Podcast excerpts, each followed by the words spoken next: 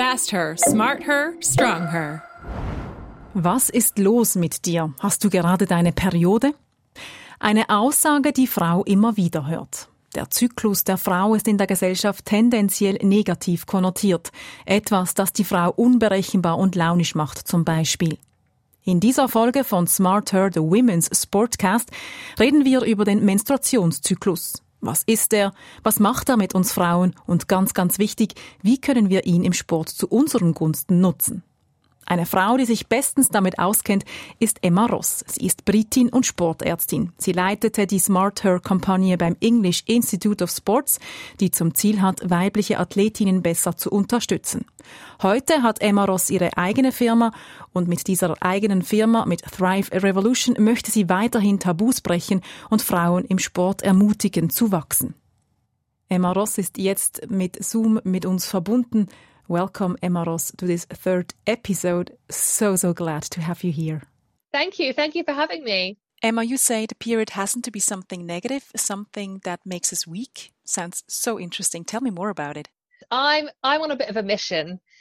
In in England, we have this phrase, "Oh, you're very hormonal," and it's basically applied to women when they are in their premenstrual phase, so they're just before their period, and they may be more emotional or more fragile. But the word hormonal has been given to that part of a woman's life and no other. And actually, we're all hormonal, we're all governed by hormones.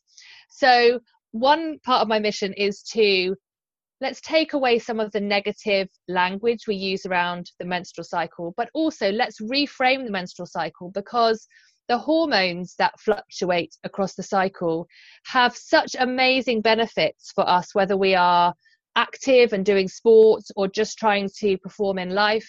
They have amazing benefits from day to day and in long term health.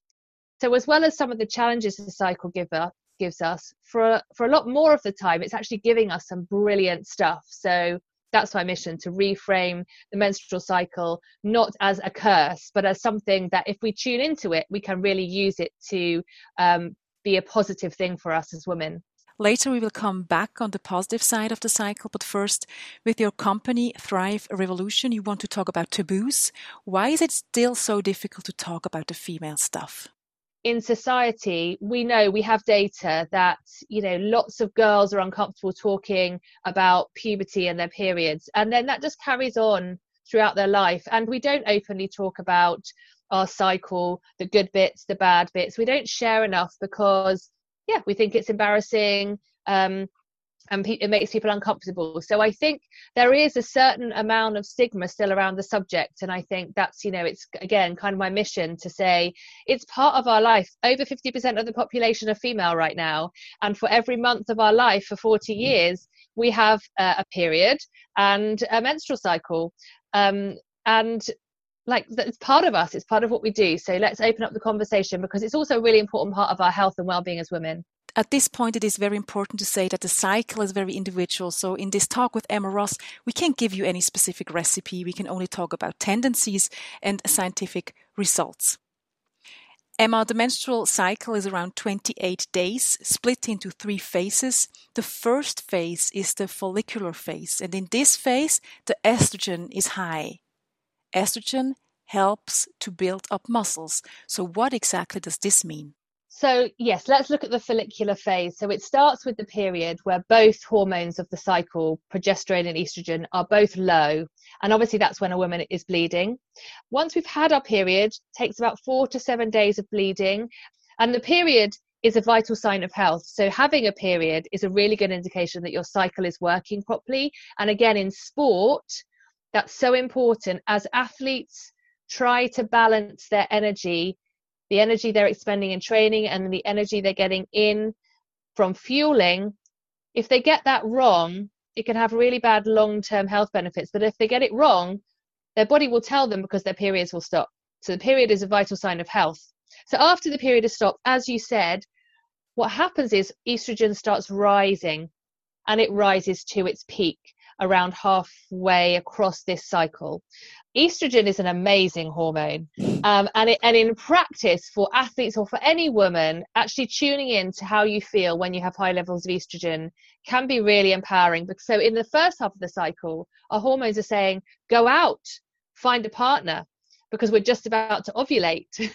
so they make us energetic and social and motivated.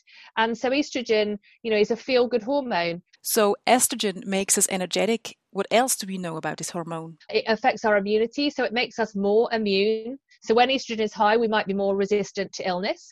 But we also know that estrogen can affect the looseness of our joints because it affects the collagen in the joints. And therefore, it can be a risk factor, one of the risk factors in injury in women. And also, there is some evidence to show that at this time of high estrogen, recovery from exercise is better. So muscle soreness lasts for less long when estrogen is high. So there's some exciting evidence coming out about how estrogen might affect our ability to adapt to training and recover from training. In the second half, another hormone is dominant, the progesterone. What does this mean for our practice and our performance? No, so progesterone is a lovely contrast to estrogen. So whilst estrogen makes us energetic and feel strong and motivated, progesterone is is kind of calming.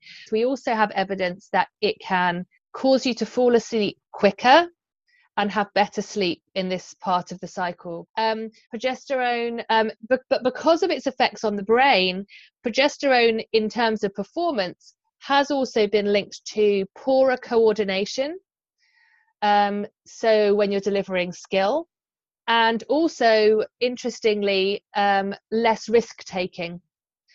Um, and I've spoken to athletes who really feel that sense. At one part of their cycle, they are not as willing to go for it and put themselves at risk in their sport as other times of the cycle. And what exactly does this mean for practice? One of the things that I'll say about how you're training across the cycle even though we've got evidence that maybe strength training is is more potent in the first half of the cycle there isn't actually any evidence that strength power vo2 max your aerobic capacity your um, your lactate threshold so your ability to do high intensity endurance none of that is affected across the cycle. So that's great because your determinants of performance your capacity to perform is not affected by these hormones. What is affected, I think, is how you can access that capacity. So, how you feel, whether you're um, feeling motivated, whether you're feeling tired, whether you can concentrate, whether you're feeling pain, whether your metabolism is kind of helping you or hindering you. All of those things mean that on any given day or any given time of your cycle, you might need a different strategy to help you fulfill the potential that you have in performance. Does that make sense? It does make sense. What would a strategy be? So, for example, um, let's take in the second half when um, progesterone, we know it also can cause slowing of digestion um, and some bloating. So, you might have to have a different nutritional strategy at this time to help combat something like bloating or constipation. Um, if um, you if you're in the first half of your cycle when estrogen is high and um, you find that you recover better from high intensity training maybe your strategy is to put some of those training sessions in that part of your cycle be flexible with how you schedule your training. Maybe it's that you need an energy plan. So if in the second half or even just before your period you feel more fatigue maybe you need to work out an energy plan on those days so that you do lots of things that give you energy whether that's listening to music baking a cake being still being or moving. Do things that give you energy. So when you have to come and deliver a training you have filled yourself up with energy whether that's through diet or lifestyle or stress management. Fast her smart her strong her. Let's talk about the mood how the hormones influence our mood. So we have hormone receptors for estrogen and progesterone everywhere, but in particular, they can either influence directly the brain or they can influence chemicals which can influence the brain. And so we know that serotonin is a good mood hormone, and we know that estrogen helps us produce serotonin. We know that progesterone is a soothing hormone, so it can it can have anti-anxiety effects. So in terms of mood, both hormones actually give us some really good things that help lift our mood or soothe our nervousness or anxiety. The emotional fragility of the cycle comes usually when both of those hormones drop away at the end of this peak that we have in the luteal phase. And it's that drop, it's that withdrawal of all of that nice things that we were giving the brain the high moods, the anti anxiety, taking that away from the body that often causes the emotional fragility or the low mood or all of the things we might experience in a mood sense before the period arrives, in those days before the period comes. What can we do about it? Can we do something about it? Um, one of the things that you can do to try and combat that is use diet and lifestyle to help balance your hormones across the whole, whole cycle so you don't get such a dramatic drop just before your period. You can use things that you eat or perhaps micronutrients that you supplement to stop for example, estrogen building too high in the second half of the cycle so that when it drops, it drops from a higher peak. What do you think about tracking the menstrual cycle? There are all those apps that help to track. What do you think about those? You know, tracking has been described as a really good form of self care, but it also improves body literacy. So it helps us tune in to what our body is telling us at any given time there are some things that happen that until you track, you don't know they're related to your cycle. You don't know that they're cyclically. You might think, I just always get headaches. But actually, what happens is you only get headaches at a certain time of your cycle. Noting down your cycle will reveal lots of things about your body that might be related to your cycle and things that aren't. And what it will allow you to do is anticipate when those things are going to happen. And as we've said before, you can start to create strategies. So, for example, we know that if you take um, anti-inflammatory medication really early on before your period pain gets very very bad if you take it when it's very bad it won't won't work. If you take it really preemptively and take it consistently through the time you would experience pain it can really really um, stop you experiencing the pain. Tracking really helps you anticipate and act in a way that means that you will get the most out of yourself because you're managing these things really proactively. Do we need an app for that on our cell phones? And I'll just say a bit about tracking and apps because there are, are a lot of apps out there. And apps aren't the only way to track your cycle. And, and I think one of the most valuable ways is just to do it yourself. And whether you're using a diary or a calendar, whether you write one word every day, whether you only write down things when you really kind of feel them you have to use a a method that you really value and that you will will be willing to reflect on because the trouble with things that you put in your phone sometimes is you're quite good at recording them and you never look back on them. And the only way you're going to be able to tune into your cycle is to really look back and say, oh, okay, over the last three months, this is what I've seen that's happening consistently with my cycle. The hormones have an influence on our body. We just talked about that. And for example, the body temperature raises in the luteal phase just before the menstruation, and it also has an impact on the stress level if the body temperature raises, and now we get very practical, uh, between 0.3 to 0.5 degrees, what does this mean for a long distance runner? A rise of half a degree is quite significant. When we are doing experiments in the laboratory, after half a degree rise in core temperature, we see both the brain and the body working quite hard to thermoregulate. And even the central nervous system is starting to kind of um, regulate its output to the muscles because it doesn't want us to overheat. But actually, what researchers found is that when women start exercising, they actually sweat more in this phase of the cycle. So they're able to regulate their temperature. So actually, their te- exercising temperature doesn't go much higher than it would do at any other phase. But what they're doing is they're sweating more to be able to regulate that. Now, what that has is important implications for something like hydration as you race across a, long distance.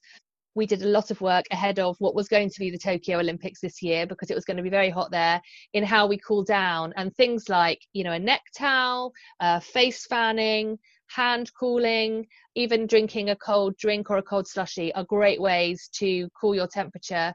And remember, if you're sweating more in this part of your cycle, then you do need to replenish through hydration. In the introduction, I said also the stress hormone, the cortisol, is higher what does it mean for a woman in her performance? What we do know is that cortisol really affects your cycle. So we know that cortisol can stop you ovulating, like chronic levels of stress can stop you ovulating, which then stop you producing progesterone and just disrupts your cycle. And we know that high levels of stress stop you adapting to training as an athlete. So I think what we have to be mindful of is that our menstrual cycle itself won't significantly influence our cortisol levels, but our life will, and then that in turn can affect our menstrual cycle and cause us long term or short term problems. So, chronic stress, we need to manage that. You said at the beginning that uh, the menstrual cycle can be something positive and we have to use it as a positive thing. Can you explain that? I once worked with this cyclist, and um, I'd I taught her about the fact that around ovulation we get a small spike of testosterone as women and that's really good for performance. It really gets you going it makes you confident and it makes you motivated and you, and there is actually evidence you produce more power. Yeah you feel stronger and you can deliver more strength. And she emailed me after a, a really big competition and she said i like i did brilliantly at the race. I won i pb'd I don't think it's any coincidence that that was the day around the middle of my cycle. I think I was ovulating. And I said, Isn't it funny? Because most of the headlines we get are, Oh, athlete drops out of tennis tournament because they're on their period. And we don't see headlines are, Athlete has a PB because they were ovulating, right? And that's just, it's just how we view the cycle. And often, if we're having a brilliant day as an athlete or as just as a woman, we don't think, Wow, I'm hormonal today. You just think, I'm, I'm just, I'm brilliant but that's your hormones too right and and so it's it's easier to find to, to relate to your hormones when they're causing you problems and perhaps we also have to tune into when they're doing brilliant things to make us feel energetic and full of life for the end, let's take a sprinter as an example. How can or should she practice to take advantage of her hormones? It's really hard to say, oh, you should do more training here or less training here. And it's more about saying, look at your cycle for three months and really tune in to what's happening. So, do you get more sore after that hard strength training session when you're in a certain time of your cycle? So, it's all about tuning into what you're experiencing. And that has to be underpinned by this knowledge that we've discussed because that gives you some guidance about what might be happening. And then what I say is you have to use that knowledge to build an intuition of yourself as an athlete and a woman, but also if you're a coach or a, a scientist working with those people, you have to gain trust and, and be part of that conversation about what is your lived experience of your cycle. Let's look at the evidence about what might be happening underneath. And then let's connect the two. Let's create strategies that really help you tap into that cycle and feel yourself well, recover well, train at the best time. So it's all about, for me, tuning into your own cycle and then having a play around with what might work for you for you to get the most out of your body on any given day of your cycle. Thank you so much, Emma, for taking your time. Oh, thank you. And I try to make a short summary of all the very important and very interesting information you just gave to us. Menstrual cycle is something very individual, you said, but we can say the estrogen in the first part of the cycle makes us energetic, it gives us energy. The progesterone in the second half calms us down a little. But we are not victims, and this is very important to understand. We are not victims of our hormones. We can take supplements, for example, we can sleep more, we can adapt our training. What means we can practice more when we feel strong and when we feel like practicing more. And it is also very important to know our cycle. When do we feel how and why do we feel like this?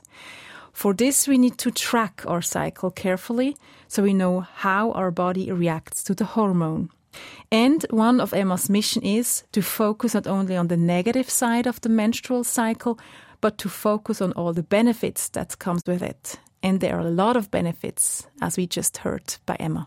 Thank you so much. Fast her, smart her, strong her.